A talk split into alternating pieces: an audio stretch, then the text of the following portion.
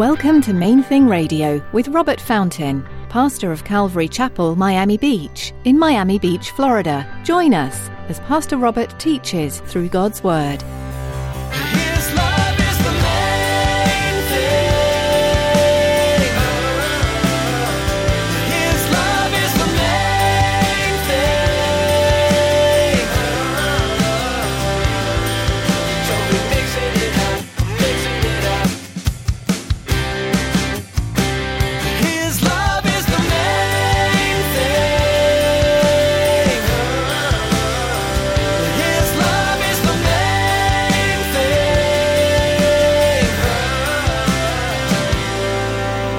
When Aquila and Priscilla heard him, they took him aside and explained to him the way of God more accurately. And when he desired to cross to Achaia, the brethren wrote, exhorting the disciples to receive him. And when he arrived, he greatly helped those who believed through grace, for he vigorously refuted the Jews publicly, showing from the Scriptures that Jesus is the Christ.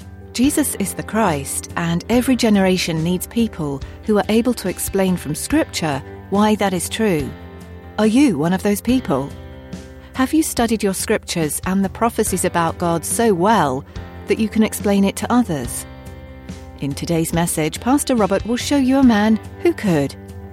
Stick around after today's message from Pastor Robert. I have quite a bit of information that I'd like to share with you. Our web address, podcast subscription information, and our contact information. Now here's Pastor Robert in the book of Acts chapter eighteen as he begins his message, Teachable.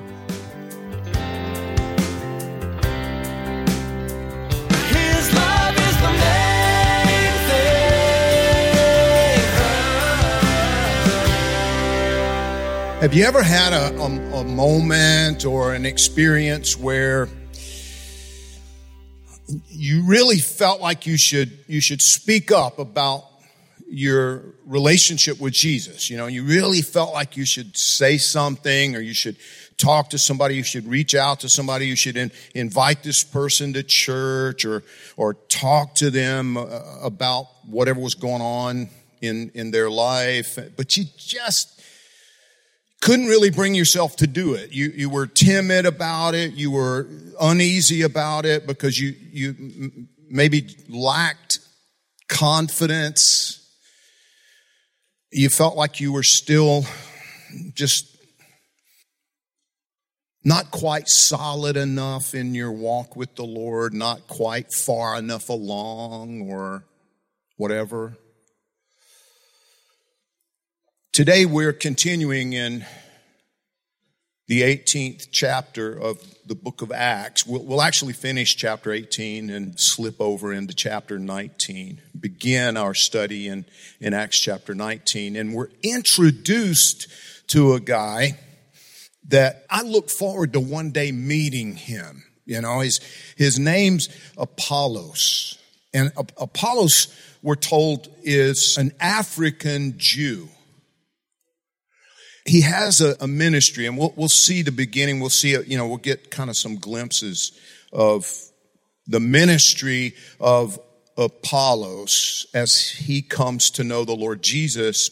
But, but we don't we don't get a lot of detail. We don't learn too much about him. I'm I'm just I'm really intrigued by this guy. Verse twenty-four of Acts chapter eighteen says, "Now a certain Jew named Apollos, born at Alexandria, an eloquent man and mighty in the Scriptures, came to Ephesus.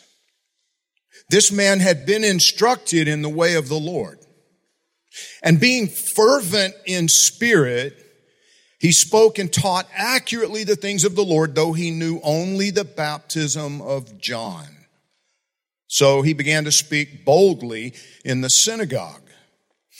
When Aquila and Priscilla heard him, they took him aside and explained to him the way of God more accurately. And when he desired to cross to Achaia, the brethren wrote, exhorting the disciples to receive him. And when he arrived, he greatly helped those who believed through grace, for he vigorously refuted the Jews publicly, showing from the Scriptures that Jesus is the Christ." Now, like I said, I mean, I'm intrigued by this guy, uh, Apollos. And, and we'll continue in, in a couple of minutes here, but I want to I want to just think with you for a, for a few minutes about this man. Uh, Apollos, the, the Bible tells us, Luke, writing the book of Acts, tells us that he was Alexandrian. He was born in the city of Alexandria. Now, right off the bat, there are a couple of things that strike me. I mean, number one, I'm just in, who names their kid Apollos? Even back then, and especially a Jewish guy. This is, think about it, this is a Jewish man named Apollos. Alexandria was a, a city founded in North Africa by Alexander the Great, and it was well known in the ancient world as a seat of learning. The library was famous back then. It's still famous today. It's one of the great laments of historians, you know, that we don't have that, that library. It was destroyed. It was burned at one point. We don't have, but there was so much written about it. I mean, apparently it was just like this amazing repository of information, wisdom, and, you know, the, the writings of the ancient world. It's just, Alexandria was known for the the opportunity to to read and learn and study, and that there was a university there. It was there in Alexandria that a Greek version of the Old Testament scriptures were made. The Septuagint came into being there in Alexandria because there was just large Jewish community in Alexandria, but the Jewish community in Alexandria, so many of them didn't speak Hebrew. They didn't read Hebrew or Aramaic. So th- these rabbis, these seventy rabbis came, got together and and translated the Hebrew scriptures, Hebrew and, and Aramaic scriptures, in, into Greek, because that's what everybody spoke. It was a common language of the day. Now, tiny little rabbit trail, I'll try to be quick, but one of the one of the ways that we study the New Testament today, you know, one of the ways that they come up with the the deep definitions of the Greek words that were used in the New Testament writings, they compare the the usage to the way the word was used, the Greek word was used in that Septuagint, that Greek translation of the Old Testament. So it gives a a bit of depth to our understanding of the biblical Greek language that was used. But Apollos, I mean, apparently he came from a Jewish family which had, had become almost totally absorbed by the Greek culture, almost totally acculturated into that Hellenistic society there in Alexandria, because again, his mom and dad named him Apollos. A few years ago, we got a, a bull mastiff puppy.